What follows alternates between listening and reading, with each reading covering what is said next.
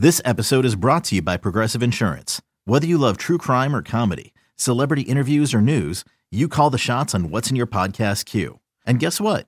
Now you can call them on your auto insurance too with the Name Your Price tool from Progressive. It works just the way it sounds. You tell Progressive how much you want to pay for car insurance, and they'll show you coverage options that fit your budget. Get your quote today at progressive.com to join the over 28 million drivers who trust Progressive. Progressive Casualty Insurance Company and Affiliates. Price and coverage match limited by state law. Hey, Rob Bradford here. You guys know I'm always up for a good MVP story, and one of the best stories is Wasabi Technology. Wasabi is the world's hottest cloud storage company, and it's become the go to provider for professional and collegiate sports teams, including 20 Major League Baseball teams like the Red Sox and NHL teams like the Bruins and Vancouver Canucks. Even the Liverpool Football Club is getting in on the Wasabi action. So, why is Wasabi the MVP? Well, Wasabi was purpose built to free businesses from skyrocketing storage costs and unpredictable transaction fees that the Amazons of the world are charging. In fact, Wasabi is up to 80% less than those hyperscalers and doesn't charge a cent for businesses to access their data. From Wasabi's AI enabled intelligent media storage, Wasabi Air, to the industry's only cloud storage service with triple protection against cyber criminals, data deletion, and ransomware, Wasabi's taking the lead in driving innovation in data storage and helping sports teams to unleash the power of their data. Wasabi, another Boston based championship team. Yo, it is another edition of High Hopes. And for me, an exciting one is I've had to talk to Jack Fritz for the last few uh, episodes here. James Seltzer with you as always. And I actually get to talk to my guy, Johnny Marks, today. Johnny, what's up, brother? Yeah, I thought Jack was the producer of this yeah, fine he, program. he worked his way in here a little too quickly. Yeah, like he? an episode. All of a sudden, he was doing. I but- know. It's like now he's the producer at nights at WIP. It's like you and I have to slog our way through this business and work our way up. And Fritz walks in and he's just like, ah, I'm going to get this job and do that. And I'll just talk all our, the time on Jack show. was our intern in another radio place. Another world. like I won't say a year ago because it was more than that, but like yesterday he was an intern, and now all of a sudden I, I tune in WIP Joe Giglio at nights, and I hear Jack saying this and Jack saying that. But yeah, yeah, listen, I think we got a good thing going on here, and I know a lot of people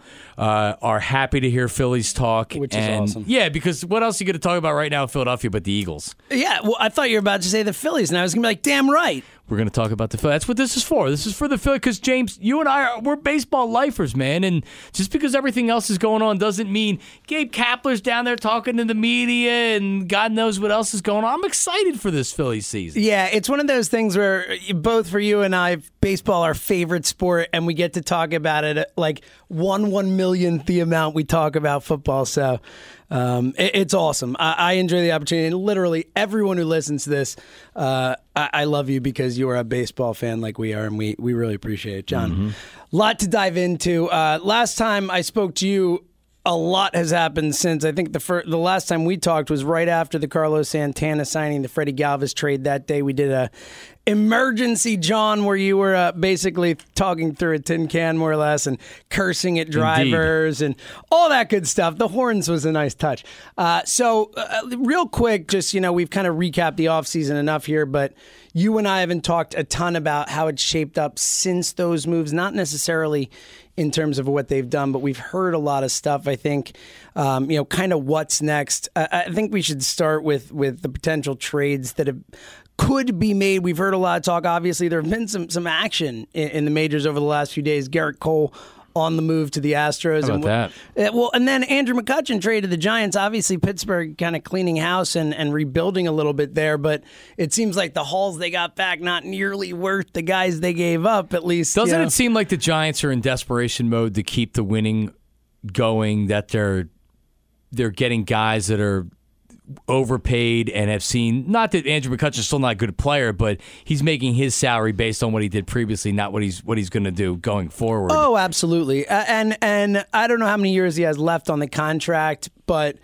uh, I think that the Giants clearly, you know, look, I mean, they won three titles in five years, and obviously none of us here in this town are very excited about a couple of them. But Boy, you're not kidding. oh my god, I, I I I will hate Cody Ross until the day I die. Never met the guy. I know nothing about. He might be the best guy in the world. I hate him. Like he is the worst person on the planet to Well, me. it does make a lot of sense for them because he's making, and I didn't see if Pittsburgh was adding salary to that, but he's making just under, he's making fourteen and three quarters million. So that's not bad. And then he's a free agent, and honestly, for That's what I figured. I ma- thought- a yeah. regular major league starter, that's what they make. Well, and when you look at kind of the bones of their team, they have enough guys on the back end who you want to kind of can still make a run with the Bumgarners, the Posies, guys who are still really good MLB players, but maybe, you know, heading towards the back end at least. You know, Bumgarner's still pretty young, but a lot of miles on him. But, Yep. um, you know, I think you take a shot with those guys. You've got money invested in them. You can build around them. Plus, you know, they got a great manager. They got a great organization. As much as we hate them, they found a way to win with teams that I never when the thought Phil- would win. when the Phillies were done, the Phillies were done. This still has a chance based on how they how they win, but the Lincecums Yeah. are gone, and the guys that really got there, like you said, Madison Bumgarner is Madison Bumgarner. He's thrown a lot of innings for how old he is. Oh, my god, he's had a lot of postseason success. Yeah. Oh my. And he's one of those guys who I think has already through in the whatever he does the rest of his career doesn't even matter. He's already in that. You know, Curt Schilling and John Smoltz and uh, you know the guys you talk about who were just the playoff dominant. Josh Beckett, the guys who just had another gear that they would reach. I mean, what Bumgarner did to win Game Seven, the you know five and two thirds or whatever after pitching two days earlier was Yeah. one of the most amazing things I've seen. But uh, off topic, let's get back to the, the concept of. I I think there could be a Phillies trade on the, on the horizon. I mean, we've heard a lot about the name Christian Yelich. I think you and I disagree on this. I know it, we've discussed this somewhat slightly when you ran into the studio one time. I was recording a pod recently with Jack and said, "I don't want Christian Yelich." Do you still feel that way? Well, and here's the thing: I it's not that I, it, when people hear me talk about Christian Yelich, and I maybe go a little bit over the top saying that he's just an ordinary player. He's not an ordinary player. He's a good player. I'm just not. I I'm not in the mode just of yet to go out and to give. Name of the game's all about how much you're giving up for him. So depending on what the package is, would be depending on what I want him. He's a good player that has an has a, an undervalued contract. I mean, he has a he has a, a very I have it in team-friendly front of me. contract. I mean, the numbers are in. One, I would venture to say for his age and his production so far. Uh, I mean, you look at the number 366 OBP, 376, 369 the last three seasons. He's never hit below 282 in four and a half seasons in the majors. 21 and 18 homers the last couple years shows a little pop. 20 uh, just turned 26 in December, so kind of entering that physical prime. 27, 28. He's going to have four or five prime years. Yes, right and the now. contract next year seven million dollars, nine point seven five the year after. So in his potentially, you know, 26, 27, 28 seasons, then the year after 12.5. In those three seasons, you could have a guy who is is worth significantly more than that. Only goes up to 14 than a club option for 15. I mean, which is still a bargain. venture to say one of the better contracts in baseball right now. in Knowing that- proven value at the major league level and, and years ahead. Knowing that, what's it taking to get him? Well, that's the point. And and here's the thing.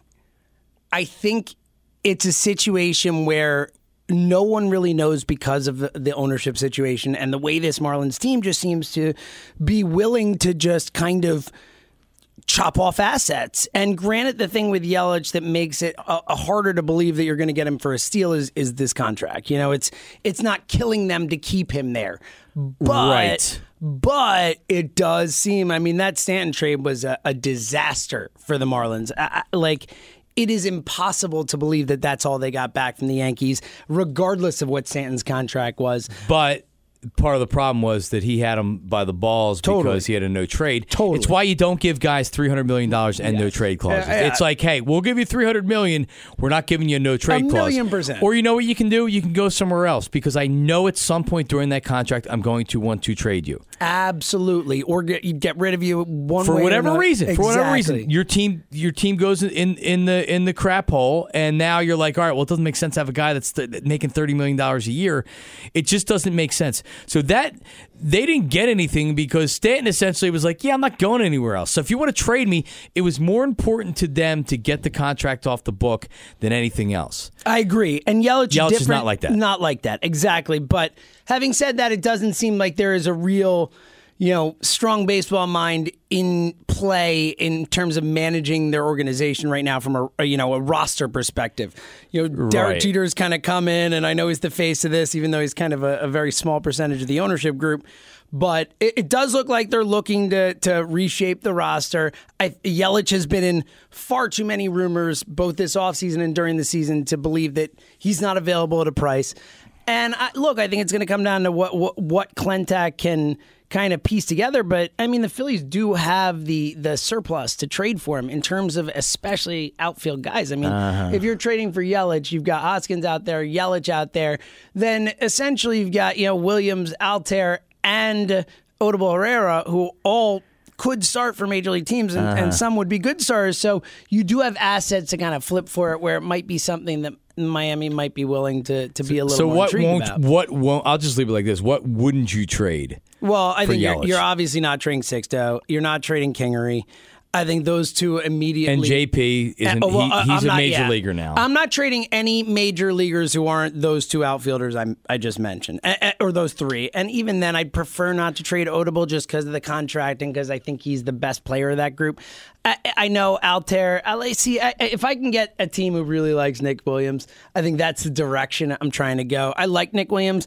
I don't think he's as good as he. I like Nick Williams. I'd, He's a good player. I, would like to get something in return to trade him elsewhere. Absolutely. he's not a high on base percentage guy. He actually showed more pop than I thought he would last year. Me too. He's still he's still a, a young player, but I think what you see is what you're going to get with him, where he's going to get a lot of doubles and he's going to hit his fair share of home runs, and he's going to strike out. And he's not going to have a high on base percentage. He can be a valuable piece on a team, but he's certainly not an untouchable. And if you can get a guy that clearly is better and he's part of the package, you do it. A hundred percent, and and that's what it comes down to. I mean, I think you'd have to give up one of the arms, whether it's a Kilome or a JoJo or something like that. You know, you're not trading Sixto. Look, they were talking about not trading Sixto for Machado. You're certainly not trading him for for Yelich. If you're not going to include one of those top guys, you're going to have to give up six players, five or six players. You're going to have to give up a surplus. I agree, and it's going to be more quantity over quality, which is what the Marlins have received in the packages they've they've traded guys for for the most. You're going to have to give them your quality things too, and don't think Right. that you're well, going to say like. I- "Hey, I, I mi- don't mean it. Yeah, I don't mean it this. I'm saying like over over high high end quality. Uh, the, that's the beauty of this Philly system right now is that there is a of lot depth. of yeah, there's a lot of depth. So I do think that they are well positioned to make a move. Having said that, I, I think maybe the better argument, and again, I, to state my stance, all for trading for Yelich. He's a uh, elite center fielder. Uh, a terrific young hitter. Again, he's just turned 26. Uh, I'm big on the age 27 breakout. Um, uh, you know, I think that that guys really hit their physical peak around then. Um, but I think it, uh, personally, and maybe this is where you're coming from with your somewhat pessimism towards the Yelich trade. I'd much rather see them go out and get a legit starter. Uh, not Gerrit Cole, but that type of trade where you're going to get a Chris Archer or Marcus Stroman or someone who another team doesn't want to have to pay in a few years, uh, but right now is under a really good contract. I just don't know where you are as a team right now. I don't know who, what young players you have, and what they're going to do. And and, and so that's part of it. I'm almost not ready to make a make a major trade yet. I'd like to wait another year, kind of see what else you have in the system, and then pull the trigger. By the way, Sixto Sanchez, who nobody wants to to trade, Dom Brown was the one guy that the Phillies didn't trade. He was he was their top prospect, and they got away with not trading him. He didn't pan out to be anything. In fact, all of those all of those guys that they traded between Cliff Lee and Roy Halladay Oh in those God, trades, yeah. only Carlos, Carlos Carrasco, Carrasco's the- yep. and it took him a couple years to Uh, develop. Yeah, it took him like three or four years almost, really. And even then, he's had injury issues, but he's a really, really, really really, good. good. pitcher. He knows how to pitch. He's a terrific pitcher, and he's got stuff. But what I'm saying is, and I don't know what's going on down in Marlins as as far as who's running the front office. Like you said, it just seems like it's chaos. Exactly, and that take advantage. That's kind of my point. But go ahead. If anybody with half of a brain down there and knowing the contractual situation with uh, with Yelich, if you're not saying, if you're not adding one of these four guys in the trade, I ain't doing it. And it's Hoskins, Kingery, Crawford, or Sixto. I'm not doing it. right. In which If- case, if I'm the in which case, uh, right. And I wouldn't either. I, and I don't think they're going to. And that's fair, but They can I'm- hold 'em. Uh, uh, they can hold him because I'm not making that trade either. I think those are four guys, and obviously, I mean Hoskins. We'll get to that in a minute because I, I do want to talk about the concept that the Phillies are making a very real concerted effort to say, "Hey guys, Rhys Hoskins is the face of this team. He's the, he, they're selling him. There's dude. There was an article on the Phillies website called like the face of the Phillies or something. We'll get to that though. But um, back to this concept. So uh, all right. So if you're not trading for for a starter, if you're waiting, you're letting the market shake, shake out. You're letting your players in the minors kind of figure it out and figure out really where they they kind of stack up.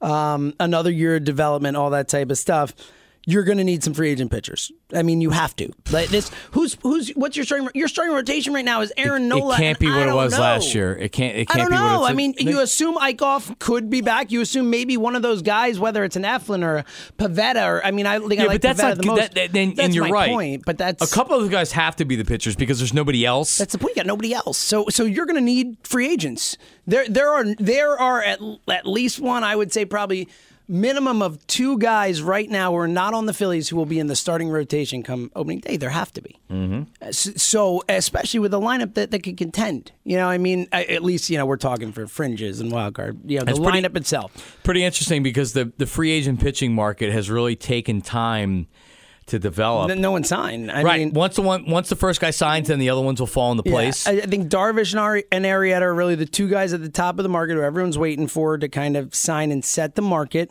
Um, and it's good. The longer it takes, the the more we saw this with the power hitter market last offseason.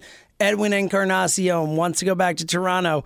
They he gives them their demands. They're like, nope, and they go sign Kendrys Morales for nothing. Edwin waits, gets three for sixty, which was way under market value from the Indians. You're not kidding. and then everyone else, all those power hitters got nothing compared to what they expected. Some guys not even sign in till spring training. Very odd. So I think we're starting to see a shift in the, in the way the free agent markets are playing out. This pitching market very interesting uh, as a result. And again, I don't. th- We we've discussed. I don't think there's any chance Phillies are in Darvish. No. Arrieta is a name that we've heard linked to the Phillies here and there. I I think we're both kind of uh, agree conceptually that n- not only won't they, but we don't want them to invest a lot of dollars and years in a pitcher. What number slash like number of years are you okay with them making an Arrieta? if they did a three year, I could look at it and be like, yeah, because even if he gets he gets hurt and misses a year, has it? Let's say year one is four ERA and he's fifteen and eleven and ha- has his moments, and then he gets hurt in the second year and he gets screwed. Then your final year of a contract after that, it's all about years. Cliff Lee being five years and him having the injury percent. stuff killed him. If that's a four-year contract, it's not even that big of a deal. I go three with with with Arrieta. You probably would have to give more money. I think there's more teams out there that are willing to go four I, or five. I totally agree with it you. And even then, I think there's probably teams, and, and I don't think, I think that the Phillies would have to like him enough. And look, money really isn't an, an object in the sense of this team obviously has so much of it, especially for the next few years. Oh, yeah. Um, so I don't think the, the, you know, AAV is going to be the issue with an Arrieta deal. I just think there will be a team that will pay more, whether it's in years or dollars. Right. Um, but I'm with you. I think a three year deal, I'd give him three for sixty. Like that's fine. I don't. I I, I really really liked Arrieta uh, two years ago, and last year I was certainly. Uh, you know, I think I think you start to see the wear and tear, especially for a guy who, you know, really rose up and kind of came He up did. late. You know, did. Uh, was a former top prospect, bulked up. Like he's a couple huge. year run, Yeah. and that maybe the shoulders feeling the effects of that. Yeah, so I, I just worry about that, but he's a really talented pitcher, so I, I think the year is the key there. Let me fire some other names of guys out there. We'll start with the one name that I think is probably a sh- cut above the rest in terms of Alex Cobb. Also, a name we've heard linked to the Phillies. Tommy John surgery a couple years ago, came back this past season, pitched pretty well, but you know, like a Tommy John guy, velocity there, not the control. Uh, I which think is expected. expected. I think there's a lot of upside with Cobb, but also a history of injuries. Where do you see on Alex Cobb? I, I like him. I do. It, it's it's not it's not the splash that I, I can't even say right now the Phillies fans are looking for a splash because they're not ready for a splash splash Yeah. just yet. Bryce Harper would be a splash. Manny Machado would be a splash. Any of the other big names that could go out there that could be a splash. They're not ready to do it, but it would help because you said you can't you can't have the pitching staff you had last year. You can't go with the Eickhoffs and the Pivettas and the Aaron Nolas. They need to take the next step. And I'm not saying they go out there and go all in and try to win 70 or 80 or 85 games, but you need to have innings, and you don't have guys that are ready to step up and do it. So Cobb makes a lot of sense because let's face it, the price is going to be big for average players are fifteen million dollar Oh my players. god, yeah. I mean, this day and the age. price people uh, people are going to see the sticker price, whatever it is, and be like, "Whoa, no way, he's not worth that." But yeah, it's just the way what it they're is. worth. It's what they're worth. It's I'm what in. they cost. I 100% agree with you. And look, I think you made a really good point there. I think that this team is very likely looking for guys in this free agent pitcher market that they feel can come in and contribute for a couple years, get them through to when Sixto, Kilome, Romero, all these kids come up, and then obviously you're always you know implementing. A, yeah, there's a, a free agent cl- pitching class not that great next offseason. No. uh, unless Kershaw somehow you know doesn't re-sign, which obviously would be Not a, a shock. He's going to Um, make forty a year. dude. Uh, he's worth every penny. Yep. Like it's insane. But um, all right, some other names out there because I, I think Kaba cut above. A few names that, that are intriguing, but no one you're super excited about. Lance Lynn, a name that's been around a bit.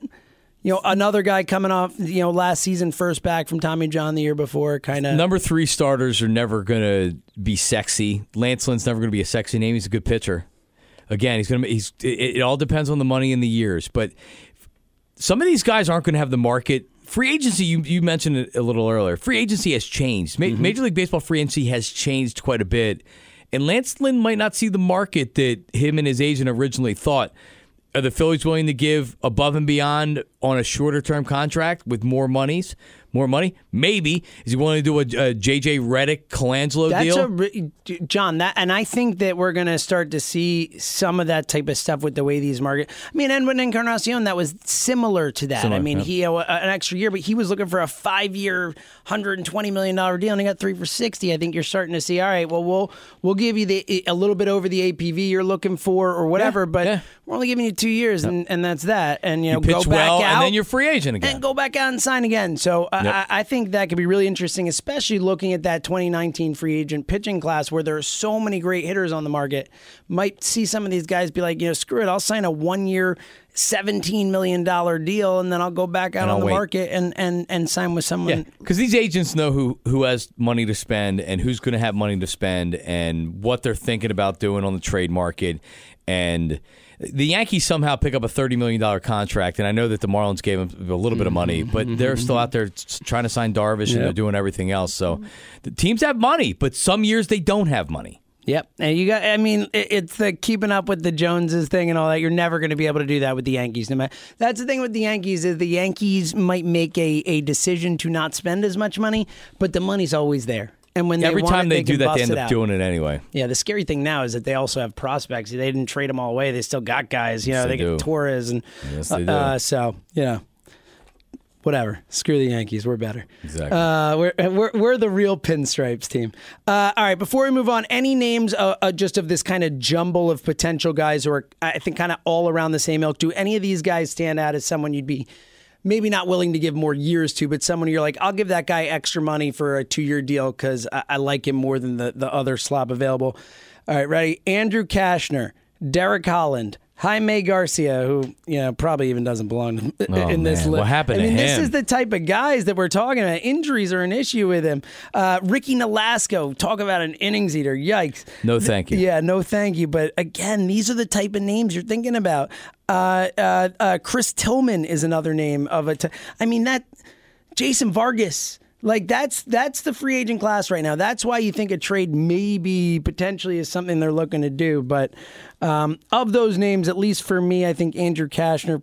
And again, I I'm I, He's going to get overpaid too. yeah, and I I hate pitchers who can't strike guys out. And Cashner has remade himself into a ground ball pitcher, a guy Yes. who doesn't. He used to be a big time strikeout guy, remade himself, and uh, and isn't uh, you know. It's working for him, but it scares me. If that makes any sense, I just I in the, in the history of baseball that that way of success doesn't have the same type of uh, of sample size of you know like proven success as you know being able to strike guys out, make hitters swing and miss. Well, let, let, let me mention a name. I don't know if we talked about him before on High Hopes, James, but uh, Charlie Morton. I oh I, did- I miss, is he a free? I, I thought he re-signed. He's not. Wow. So it's a, he was on a two-year contract, but the Phillies signed up for eight million dollars in 2016 and a million dollar buyout. Klentak was a little last out of the season. curve with that one. He was a year. He was a year too early. If he didn't get hurt, who knows? He might not have been pitching in the World Well, Series. because the Astros signed. You think about this. The Astros not only signed him coming off a year where he didn't pitch at all, really, really at all. They also gave him a two-year contract for fourteen million dollars. Yeah. Now I remember when they signed him, I laughed and I said, "Like you're giving fourteen million dollars to Charlie Morton? Like you kidding me?" Yeah, pretty nice contract. He ended up earning almost another two million dollars in incentives. He signed for 2018 at seven million dollars. It's a bargain for what he is, even if he's a four ERA pitcher, which he's going to be around that.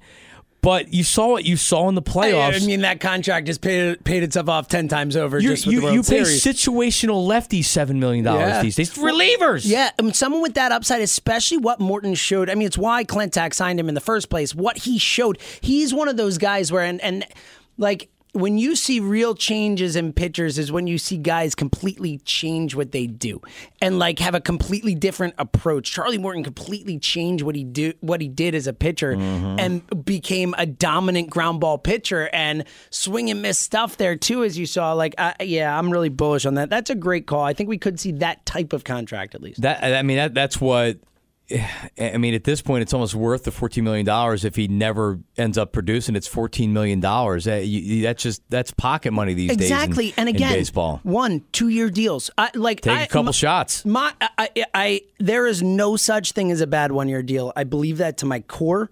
Like, I don't care if you pay a guy, he never gets on the field. He never gets on the ya. field. Whatever. See ya. He's gone. You know, th- there is so much uh, baseball waste, as it were. Like, there's never a bad one year deal, and, and a two year deal. It's it's hard to to give someone a bad two year deal too. I'm, I'm with you, especially again for a team that at least for the next few years, while these guys are not, you know, the the young guys who are going to be the you know faces coming up of the franchise um, you know to have those guys on their rookie deals for a while before arbitration Yeah. you know this team has money to spend They so do. They do. And they can miss a few times if you hit sometimes you know you're, you're not you're not you're not I'm not going to say anywhere near close to win, but you're not ready to win right now. So take a couple shots. Maybe they're just here for the interim. Maybe it, it develops into a, a longer term situation. Who knows? But at this point, Matt Klentak has a bunch of darts and he's got a dartboard with a lot of room on it. It's exactly right. Fire those darts, brother. I- and that's the point, and that's what baseball is. You don't hit on everybody. You don't hit on most guys. It's a th- it's a game where the players themselves, the best ones, hit, succeed thirty percent of the time. The best hitters. You know, it's the same thing for GMs. Look at this Astros team. Look at the trade they made with the Phillies for for you know uh, um, the Jon Singleton trade. Everyone's like, oh, Jon Singleton and this guy and that guy. Those are going to be the stars of that generation.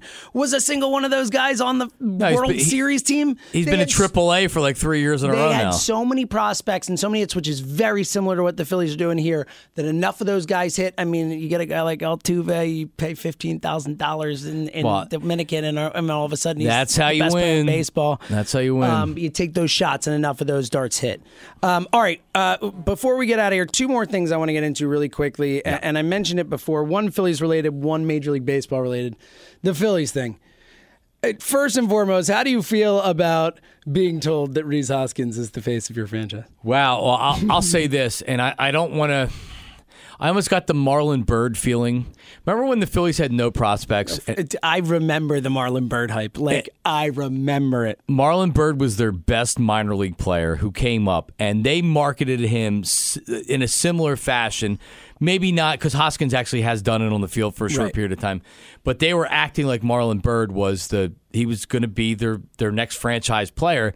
Now Marlon actually ended up having a good career, A really good career, yes. but it took leaving Philadelphia before he could do it because he wasn't that player. He he mentally wasn't that player. He wasn't ready to even be close to that player. And the way that they're kind of parading around Rhys Hoskins, and he's mature, he can handle the media stuff.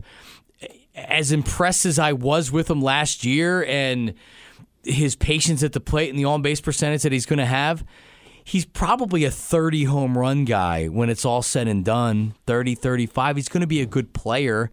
Uh, but I, I I noticed the same thing james. I did and i was kind of like all right I, yeah, I like rhys hoskins but Yeah, but like you know, chill for a second here, Phillies. Like I love Rhys Hoskins, and what he did last year was a blast. I mean, we haven't had that kind of electricity about baseball in this city in a while, man. Like people wanted to go to games, people wanted to be down there and be a part of it because this guy was going to hit another home run tonight, you know. And, and pretty it- amazing. It was amazing, and and I think he is a really good hitter, and I think he's going to be a really good hitter. But I think, and I'm not look, I worry about the the potential pressure it puts on him, but it does seem like he is the type of kid who who has a really good head on his shoulders and a really good approach to both baseball and life. So I, I don't worry too much about that, but it just seems so forced, and it seems like you know, uh, uh, trying to to grab onto something and force something when you don't need to. Like the point is that Rhys Hoskins is, a, is could be a special player, but like there are also a lot of really other good potential special players on this team in this organization, and, and it's an awesome thing that's going to happen here. uh, We believe, but it just it felt really forced to me. Believe me, they'll trot those guys out too when, when given an opportunity. Of course they You- will. You know what it feels like? You haven't. Hoskins, by the way, just got the uh, notification already on the Phillies Wall of Fame. So congratulations. Oh, no doubt, no doubt. Just put him on. What, what, what year is it? 2018. He's all right. It's like it's like the when you when you haven't had a, like a girlfriend for a while and you have a, a couple girlfriends, but you really haven't had that girlfriend in a while, and then you meet the girl. And she's like super out of your league hot. Such like, a good analogy. Like, like she's not she she's hot and you're like wow she's like this is the hottest girlfriend i've had and normally with a girlfriend you take your time before you introduce them to the family and take them to see mom and dad you know what i mean because it's been date and this girl two weeks into it is at, is at, is at your parents' house. Oh, and you happen to stop by your uncle's and your grandparents' yeah, house too. you happen to stop That's by Reese. work and oh, let, Yeah. why don't you meet me at work? We'll go out from work. Yeah. I- that is such a perfect. You're exactly right. Yeah. Like that's what it feels like. It Yeah. feels like it's a little too soon. Yeah, a little too soon. It's like, wow, he had the best, you know, month and a half we've had a rookie have forever. Let, let's go. Let's go. He was great. He was great. Problem is, they don't have anybody else to market on this team. Yeah, exactly. Because Well, yeah, uh, I mean, Her- Herrera is a good player. a really good player, but he's a yeah. There's a language barrier. and he's a and he's a knucklehead. Where uh, it the stuff he does. I, it doesn't bother me one bit. Like flip your bat, do whatever you want. Like as long as you're respectful to like you know, as long as you're not an a hole to other players or whatever. no, his teammates like him. Exactly. They're frustrated exactly. with him, but they like him. But I, like I don't get too worked up over that stuff, but I do think that you know, as a, if you're talking about a face of the franchise and stuff. In addition to the language thing, I think it's more that because I mean, baseball is such a. I mean, it, there are more players who speak Spanish than, than English these right. days. I think it's as much that that that type of stuff does turn off a lot of fans. Whether, however, I feel about it, I think there are a lot of fans and a lot of people who are like. Play the game the right way. Don't do that kind of stuff. So I do think, from that perspective, Absolutely you know, does. it, it kind of uh, prevents him from being that type of, of you know, well, figure. And and the way I look at it with Phillies fans are the, the people that are paying attention right now to the, the media caravans they're doing and they're going to the ballpark and there's media availability. The people that are caring about that, the people that are going to events, they're going to go to your games and pay attention anyway. So whether or not you're marketing Rhys Hoskins to everybody, more or less, you, you're you already have a built-in audience. They already love Rhys Hoskins. They already love him. It's you need to win on the field, and you need to actually have, have actual excitement on the field to Yes. get the other fans, the, the the tier two fans coming in. And I think that they have a roster this year and going forward that that, that will afford them that opportunity. They're going to be fine. They just got to get there. Yeah, I totally agree. It also is one of those things too, though, where it's like next offseason they go sign Bryce Harper, and it's like. Oh wait, he's he's the face of the franchise now. Right, right, Yeah, right. whatever. Uh, real quick before we move off Hoskins, and this is something that Jack Fritz texted me. Uh, we had to talk about, and I actually agree with him. The, normally, I would just say, "Shut up." He is the producer of the show, Yeah. so I respect him. Uh, Alien. Where do you come down on Alien being Rhys Hoskins' nickname? I have a very strong, strong take on this. Um, how about no? I hate it. It's an awful, awful nickname. It's so Jack likes it? no, he hates it. Oh, He's- okay, it- it's such a terrible nickname. Like alien. Oh, like it. It's it's so unoriginal. It's like always an alien. Like really, like that. That's Well, the best. not- not and really. especially, I think that when they're the greats, when they're the best, they don't need a nickname. His name is Rhys, dude. Like, call him Rhys. That is such a badass name to begin with. Like, why do I need something R H Y S. yeah, like Carson Wentz. Are we ever going to need a nickname for Carson Wentz? No, he's Carson Wentz. Well, that stupid Wentz wagon that I came up with. Well, that's it. how- That's it. However long we ago. can have like Hoskins, uh, whatever. Hope, hope, no. The Ho- the Hoskins hayride. Hoskins, nope. No, but but you know, but the thing with a nickname is it has to be organic and it has to be natural, and you can't just force a nickname calling him the alien. At some point, something's going to develop, and we'll call him that, the alien. Yeah, it's it's, Oh, it's so so so forced. It's again speaking of force. Uh, all right, before we get out of here, uh, we got to touch on this uh, right. little two things that uh, Major League Baseball potentially some rule changes coming down the way. One looks imminent. Uh, we'll get to that first. The other one, I think. Obviously, uh, will take a little bit longer time, but there is apparently momentum and is a much bigger deal. But first, let's let's touch on the one that, that seems absolute like it's absolutely going to happen, and that Rob Manfred is uh, is apparently on the verge of instituting a mandatory play clock that will actually be enforced for the pitchers. Excuse me, a pitch clock. Uh, mandatorily enforced.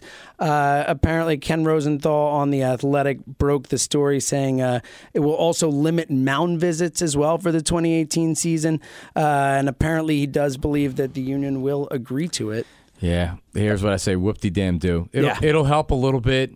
What they need to do is they need to they need to to widen the strike zone because the problem with games right now is that there's so many damn pitches and there's so many walks and there's so many strikeouts that you have long counts, and if you just the back when they had the National League and the American League umpires, however many years ago before they combined them because it was so stupid to have two separate. The American League strike zone was big. It was a oh, big yeah, strike zone, and the National League strike zone was a was a much smaller strike zone. Go to a bigger strike zone, have less walks, more strikeouts. Maybe even guys pick up the bat because people are trying to walk. Everybody's got to go on base percentage I've not now. heard a lot. That's an interesting one, and and I don't I don't hate it. I mean, there are a lot of other things you can do. I mean, we've talked before about you know limiting the number of pitching changes you could do, especially in one inning. I think is something that would really help. I do like the concept of limiting mound visits. Enough with that. Like you don't need to go talk to your pitcher every every freaking time. I agree. Like, that that, like- that takes a lot of time away. and and to keep the batters from stepping. out. Oh, Oh, this oh they can't step out of the box. That that's a rule now. I've never once seen a batter be forced to stay in the batter's box. Never. Like if you're really gonna do it, do it. Stuff like that. Just enforce rules on the books. Right. The problem is that these the baseball players are so uh, habit habitual, like you know, and um, superstitious and all that type of stuff. Where it's like like Nomar, like what would that dude have done if he couldn't? Glove, have- glove, Like, glove, like, uh, glove. sorry, pitch whiz is right by you. He's unfastening his glove. Like, come on, right? Like, whoops. Sorry. Make things more interesting. Guess that's for I sure. missed that one. Um, but again, you know what? I'm fine with forcing them to do it. Either way, I, I'm with you. I do think this is a bit of a um, a cosmetic change that won't and really the- do it. and James, there's only so much you can do. The game has changed, and the game has changed to where. 30 years ago, starting pitchers were throwing seven or eight innings. Absolutely. Or you had they they had closers, but they didn't. So now you have a six inning guy, a seven inning guy, another like seven, seven inning guy, pitchers pitching in a an eight inning guy, your lefty that comes in, and then you have your closer. That takes time. So Yep. that that's adding a half hour to the game just with that stuff right it's, there. it's a great point. There's so mean, much you can do. Exactly. And that's ultimately the, the point is it comes back to you either like baseball or you don't. It's you can do You as much as you want to try to modernize the game. The game is the game, and Exactly. you can't force it. Exactly. Be smart about it, but you can't force it. You can't turn it into rock and jock softball with a train going through the, I totally the agree. field. All right. Bigger issue that is apparently gaining momentum. John Mozeliak, the uh, GM Yeah. of the Cardinals, came out and said he thinks there's a, a real chance that they might institute the designated hitter in the National League. I'm guessing we're going to disagree about this. Where do you come down on it? Fundamentally, I'm against it, Mm-hmm. and it's best for baseball going forward. But it also, in my opinion, would take away any kind of strategy. Not in my opinion, just a fact. It would take away strategy, and it would really take away fun for the people that actually love the game of baseball. So I'm against it. See, I I'm totally for it, it for a couple reasons. One, I get the strategy argument, but like, how many times do you see double switches that matter? How many times do you see like real decisions to to? It's a great you know, point. You know, you see it in the playoffs for sure, but like it does. It's not something that impacts the game as much as people think it does or say it does. And I, uh, like, if I love baseball, why do I like watching a pitcher hit? It is a guaranteed one one time every nine times through the, every time nine times through the lineup, one of those guys is is not worth watching. It's like it's like free throws in basketball. It's, like, good to where you could have had. It's even worse than free throws. And and this may be a, a poor example, but because the, the the Phillies never do well against the American League teams because they don't have a paid DH. The American League teams Well, have the that's why- advantage yes. because they're paying a DH fifteen million dollars. Exactly. I and the Phillies have a bench player playing. Right. I mean, from a obvi- I think obviously from a a competitive standpoint, it is absurd, especially now that interleague play is such a massive part of the game. Like before, when they didn't play each other until the World Series, like, all right, th- I get it at least somewhat. You play each other all year now. Like you can't. Yeah. There's an interleague series every day. Like eh, how can you not like have the same rules for both these teams? It's a it's a competitive disadvantage. I- I every agree. single time they play. I agree, and I take away the DH in the AL if I could. I, I look. I, here's my thing. I, I am. I think it's far more important to have both the same to be synony- you know to be Yeah, no, either no. none or both. Want to be. I would argue for the DH just because I want to see a better hitter it than I want to see pitchers hit. But I, um, it's not something I'll die on a hill for like a lot of people. But I'm definitely more pro DH than Well, anti i- DH. If they have the if they have the backo that's coming in to rip the pitcher out of there, I'm going to chain myself to the pitcher. I like say, I'm, it. I'm going with you I right like there. it. And then when like one of like uh, when uh, Aaron Nola tears his ACL running out a, a stupid meaningless double in in August or something, I'll be like, "Hey John, how you feel about that?" Here's and, and here's something else that that you want to you want to shorten games up. Well, if uh, if you have your pitcher that's due up second in the sixth inning and he has two outs, and you're thinking about making a pitching change, but you know that you have the pitcher coming in, forget about a double move. Are you keeping him in the game to try to pitch to one more batter and get out of the inning so you can pinch hit him, or are you leaving him in there, Right. or are you And making a double and switch? that's the type of stuff where it with the American. League, you think there's pitching changes now? Pitching changes now? You don't worry about that. You just yank him out of the game because you don't need to worry about the pinch Right. hitter.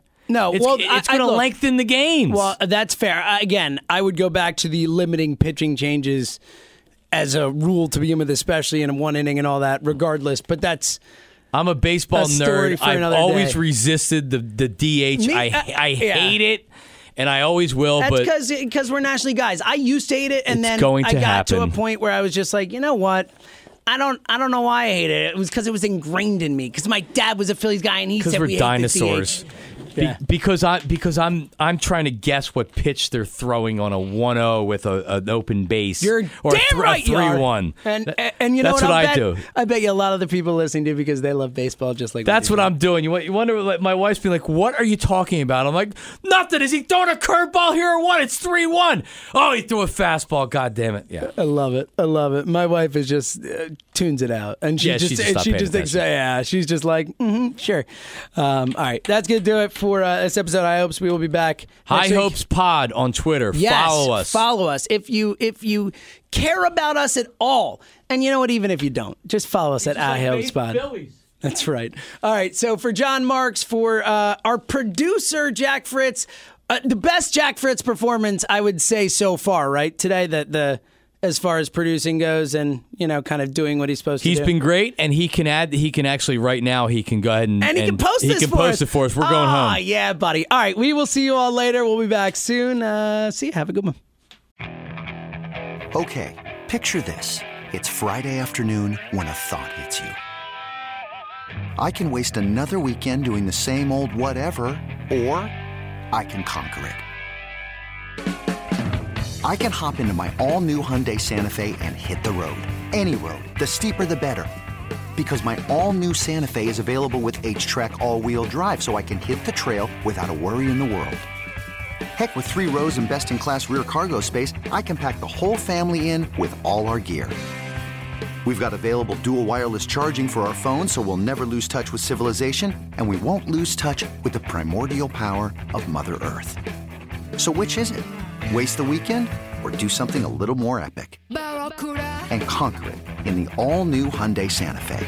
Visit HyundaiUSA.com or call 562-314-4603 for more details. Hyundai, there's joy in every journey.